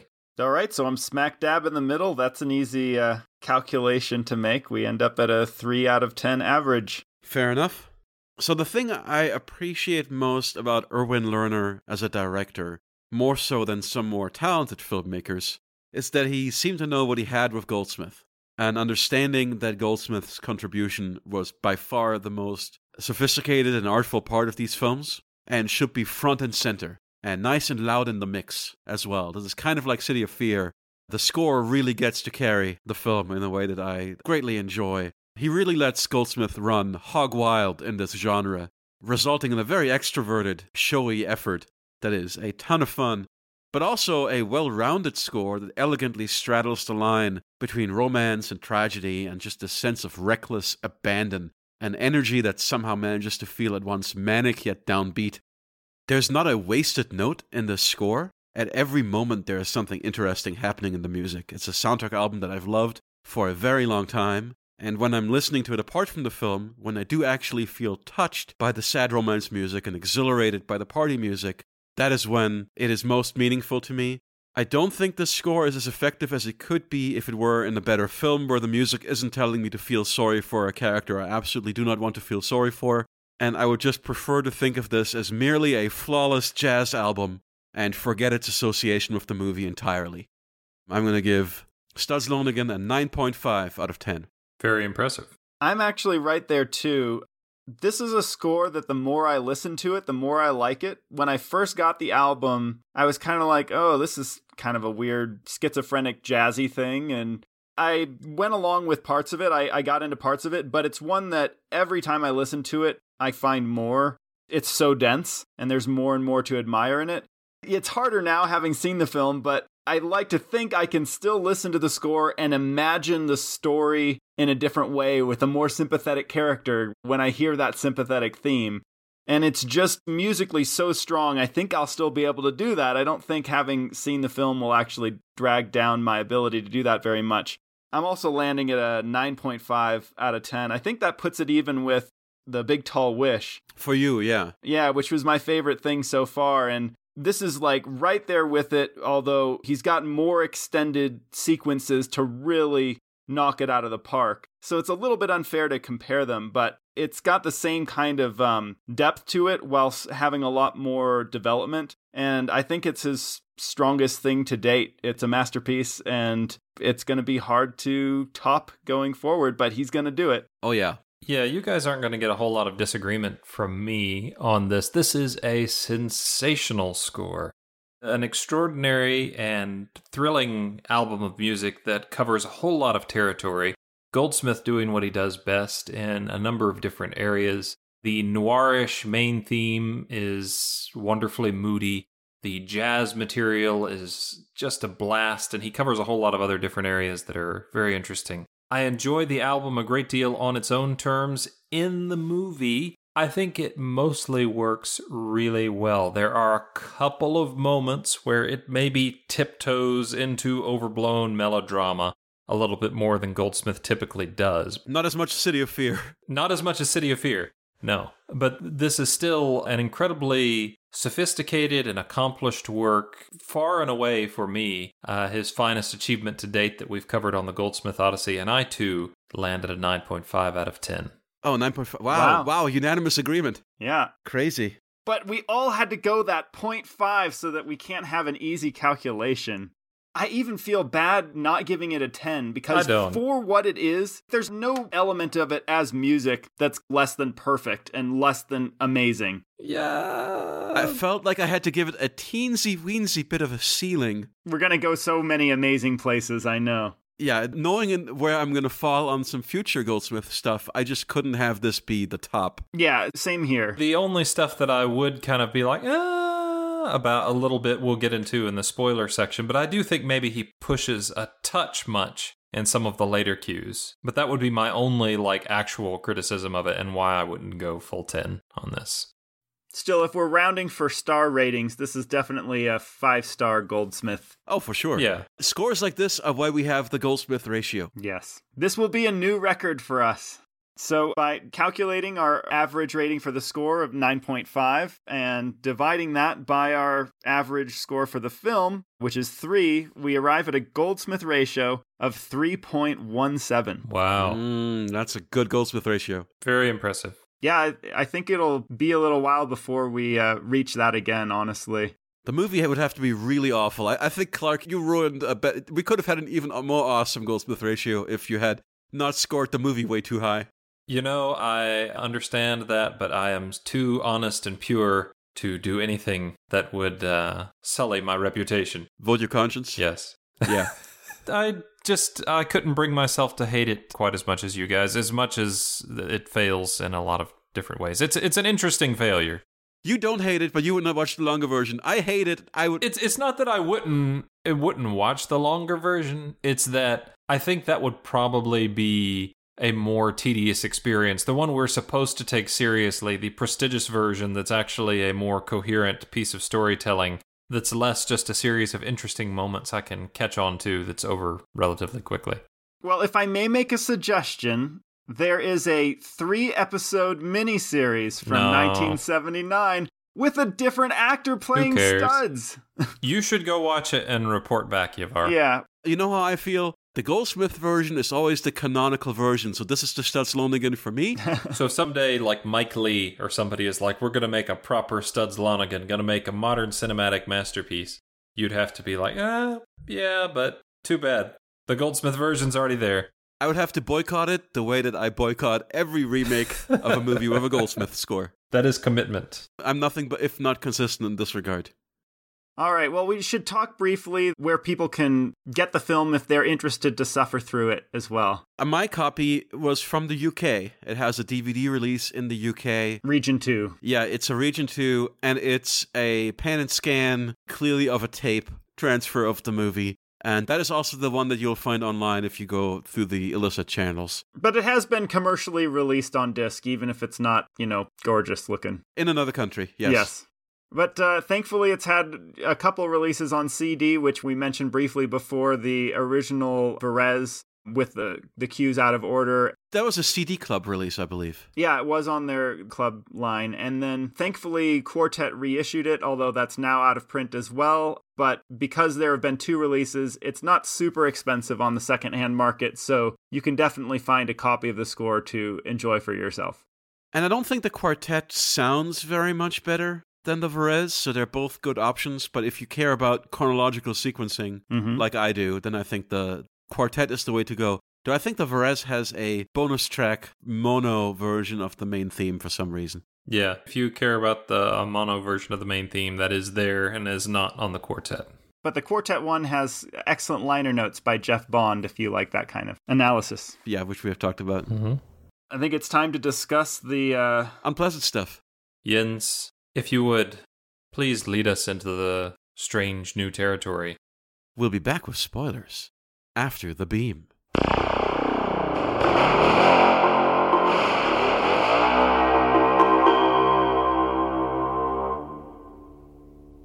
So, we last left off with Studs and friends at an election victory party. This scene is a testament not only to how reprehensible these characters are, but how unfathomably stupid they are. During the party, there is some, shall we say, executive overreach going on in the upper rooms, and we see some half-naked women storming out of them. And then Jack Nicholson's character, Wary, decides that, well, if these bigwigs could take advantage of women in public, then I can too. Needless to say, this ends badly for everyone. Hey, whack up there. This is going to be a tough rap to meet, young fella. You ain't got nothing on me. That's what you think. Get out here. What are you talking about? Francis Riley, you have been charged and found guilty of the crime of rape. For this, I sentence you to 10 years in the state penitentiary at Joliet. Oh. Paulie's dead, and Weary would be better off dead. Lucy's married, out of town somewhere. Just Kenny and me now. Yeah, this is extraordinarily, reprehensible behavior, of course, as you say, Jens, but yeah, bizarre that he would attempt this in such a public place. Yeah, I can't even imagine why he thought he was going to get away with that, perhaps because he's already done so many bad things and gotten away with them up to this point, but he's in prison for 10 years now. I enjoy him yelling, you got nothing on me, while the cops drag him away. Yeah. If only all sex criminals could be as brazenly public about their behavior as Wary. We could solve a lot of problems. Now that Studs is even lonelier, an emotional gear shift again to an elegant little flute theme for Catherine, leading into Studs' theme again when they run into each other on a street corner.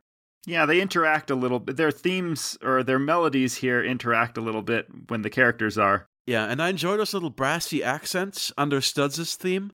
They add a sense of excitement that really befits the moment that he seems like happy to see her and he's like running towards her and stuff. And Goldsmith accentuates that really well. Mm-hmm.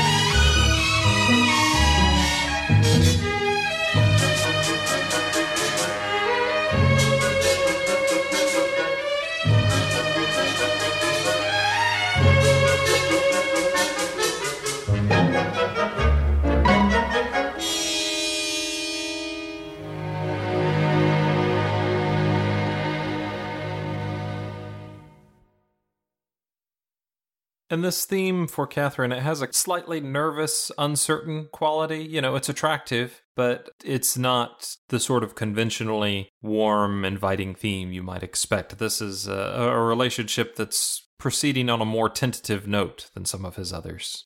He's just kind of with her because she's available. There's not even, you know, as much attraction as he felt for her aunt, much less Lucy. But she loves him, and she believes in his goodness for some reason. Yeah, there's so many people who believe Studs is fundamentally good with so little evidence of that. But yeah. I mean, I guess by Studs Lonigan's standards, he's treating her better than most. But if I said some of these things to my wife, I'd definitely end up sleeping on the love seat. If next time she asked me if I want a cup of coffee, I replied, "Why are all women the same? They don't know what to say, so they just offer you coffee." I don't think that would go over. You wouldn't be offered any more coffee, for one thing. No. But Catherine is a saint in human form. So instead of kicking him out, she suggests maybe not hating people so much, and then has sex with him. And that brings us to the cue, no hate. To me, a very cringe-worthy love scene. It's pretty bad. He's like comparing the women he's been intimate with. It's pretty cringe-worthy, but the scoring is lovely, yeah. The music manages to convey the complex coalescence of emotions that the script fails to convey. Yeah, this cue goes a number of different directions, but it's essentially a pretty moody dissection of the main theme, more or less, taking it in a few different places. And there's, around the 50-second mark or so, there's a really lovely kind of full string take on the main theme that I like a lot. It's lush and attractive and kind of a high point of this cue. There's kind of a fragility and a vulnerability going on here that's maybe tied more to Catherine than Studs. But it's really delicate, and I don't really care about her character very much. But, you know, the music, if anything, could make me. Goldsmith's working overtime.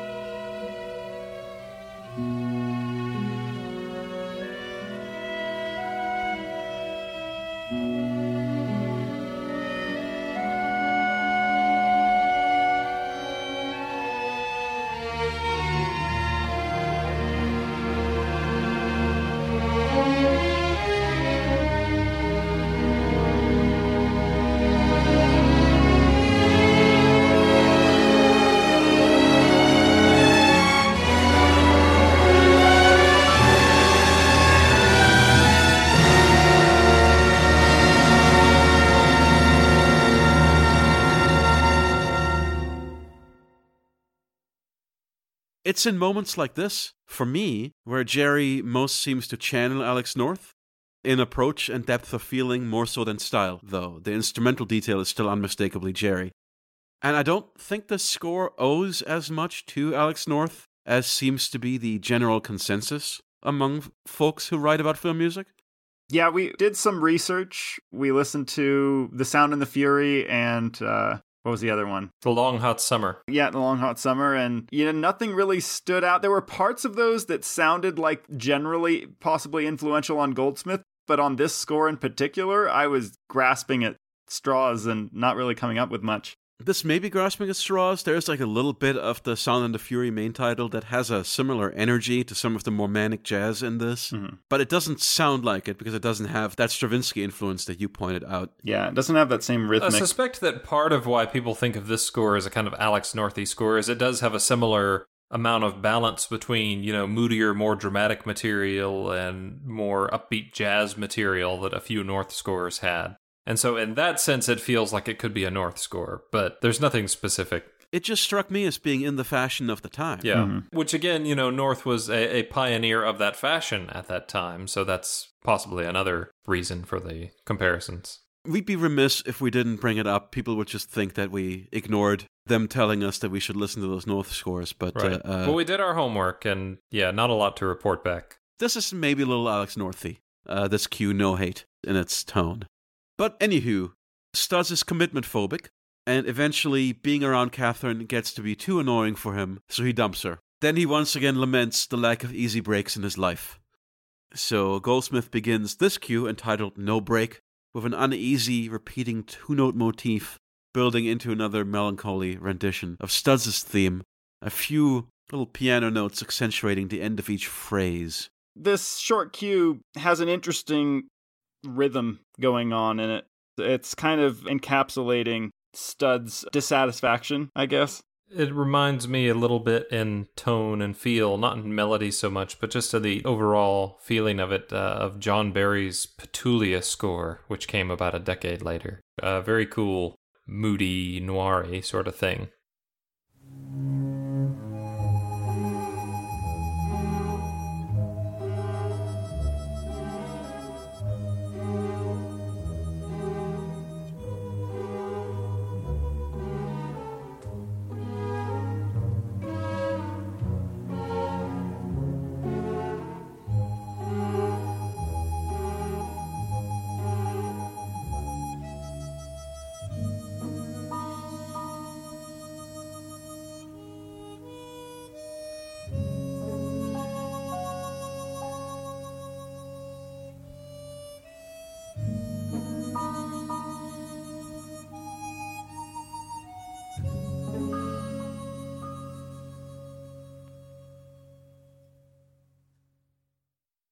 Speaking of Studs being dissatisfied, this next cue, called The Crises, begins very melodramatically the moment that Studs learns from Catherine that she's about to have a baby. And that is the first of the crises. The second is the Wall Street crash of 1929. We know which one is worse for Studs in this moment. Yeah.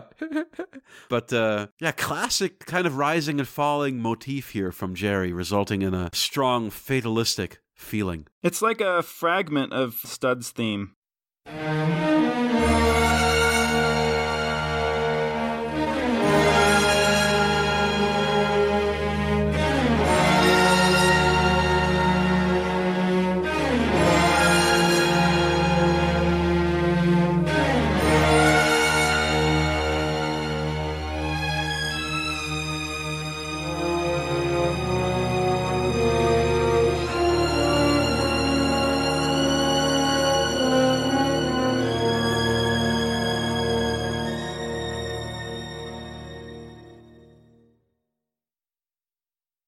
Studs being the eternally classy individual that he is, his immediate response is, oh, how can we get rid of the pregnancy? And starts exploring that. And he proves to be kind of astonishingly dense in his conversation with the doctor. Aren't there ways? I don't know. Studs is never the brightest bulb in the drawer, but sometimes he seems particularly ill-informed on a whole lot of things, and this is definitely one of those instances. But the music is... This is where the score kind of starts to get into this big and dramatic, almost more melodramatic mode, and some of it works pretty well, and some of it, I feel like, is Goldsmith just straining just a little bit to try and bring a weight to this material that isn't quite there. The movie is not delivering, because now we're focused on Studs' spiral, and we don't care about Studs at all. So this is where, at least in the context of the film, the music feels increasingly strained and that Goldsmith is having to sell something we just can't buy. In the next cue, the Depression.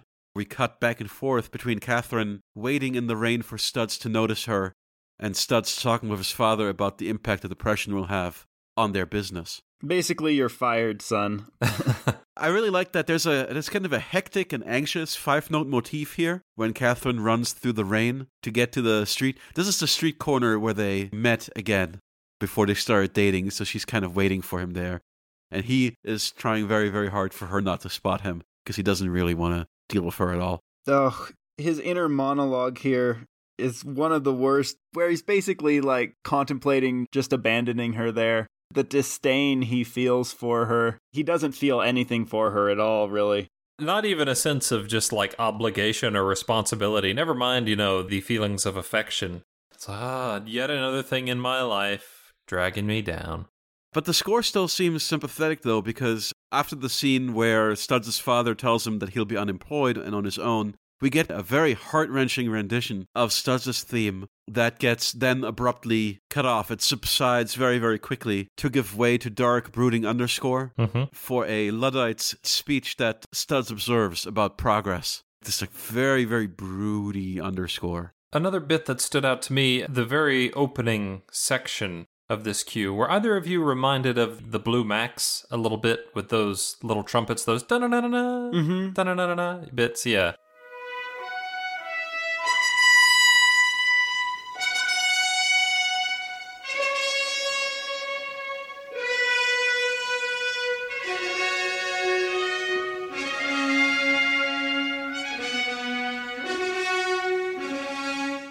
Kind of a preview of some of the stuff he would do with that.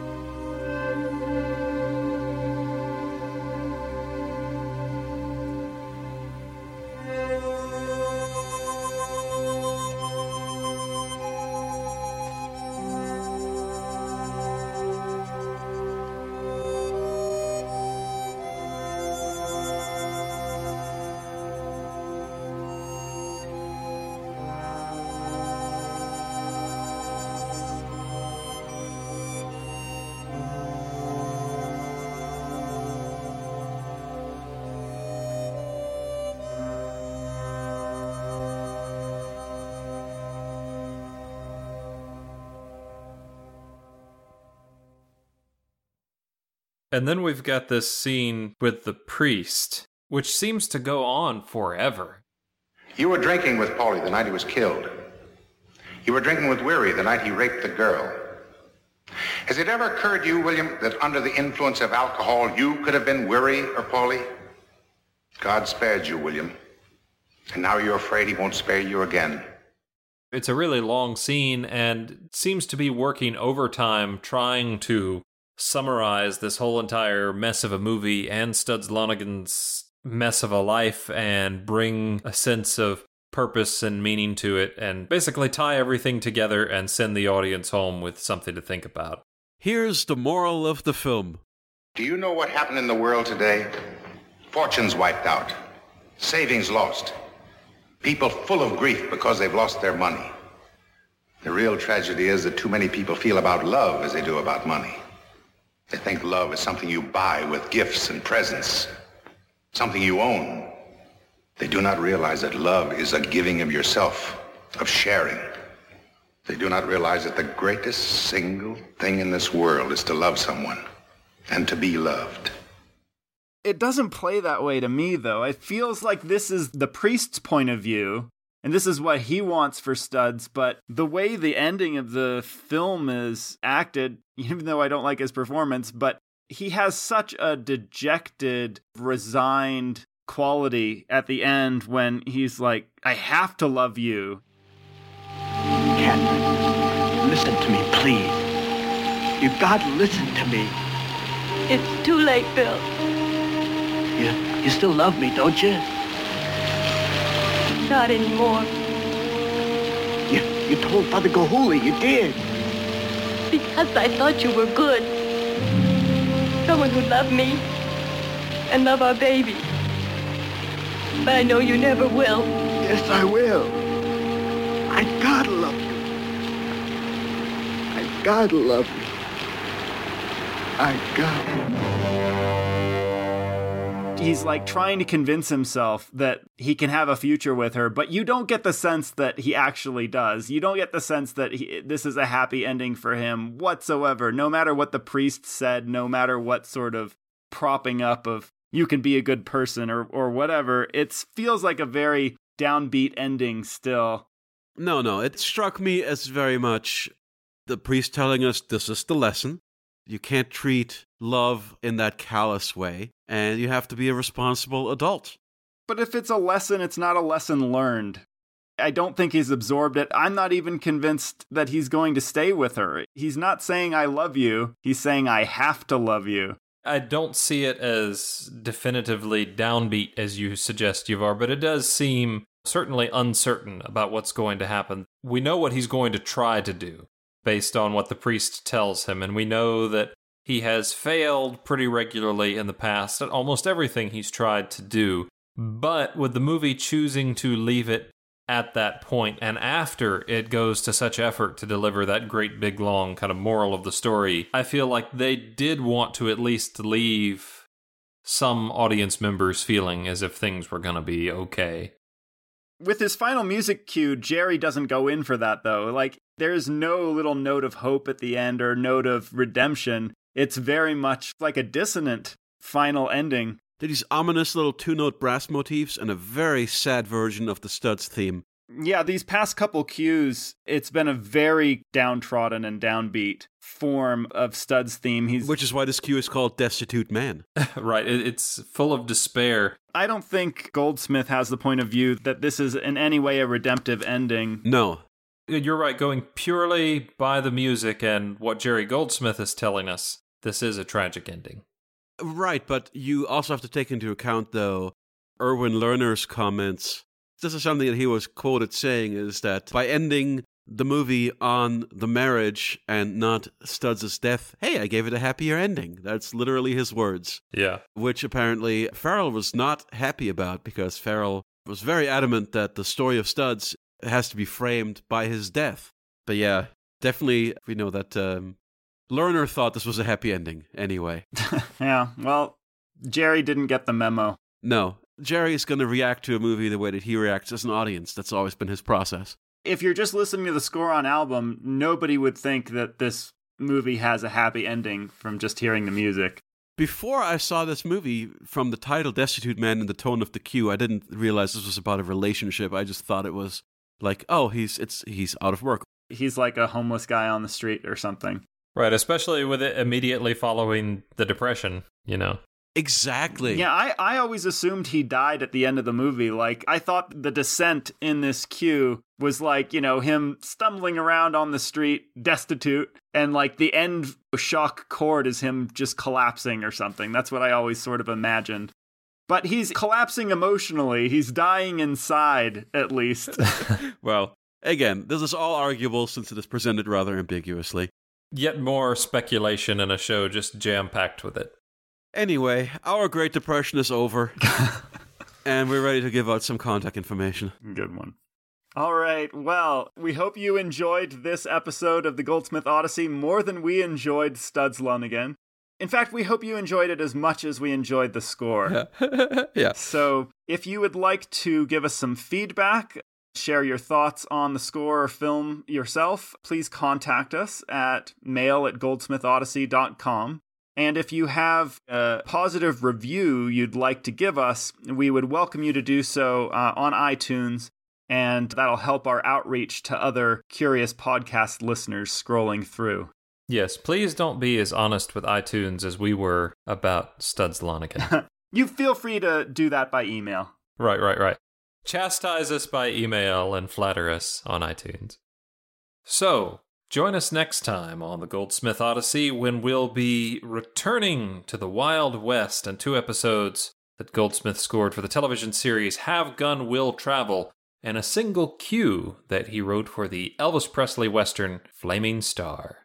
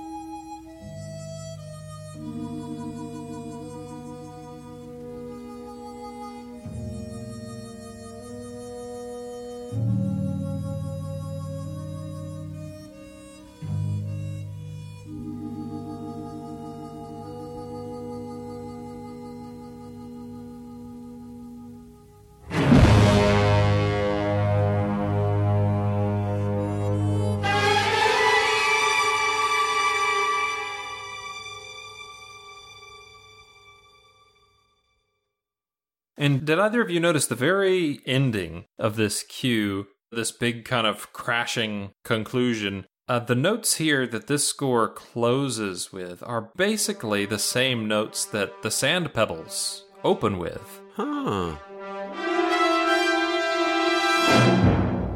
I went and checked it against that recording just to be sure, and yeah, it's pretty much the same thing, which I thought was interesting. Very interesting.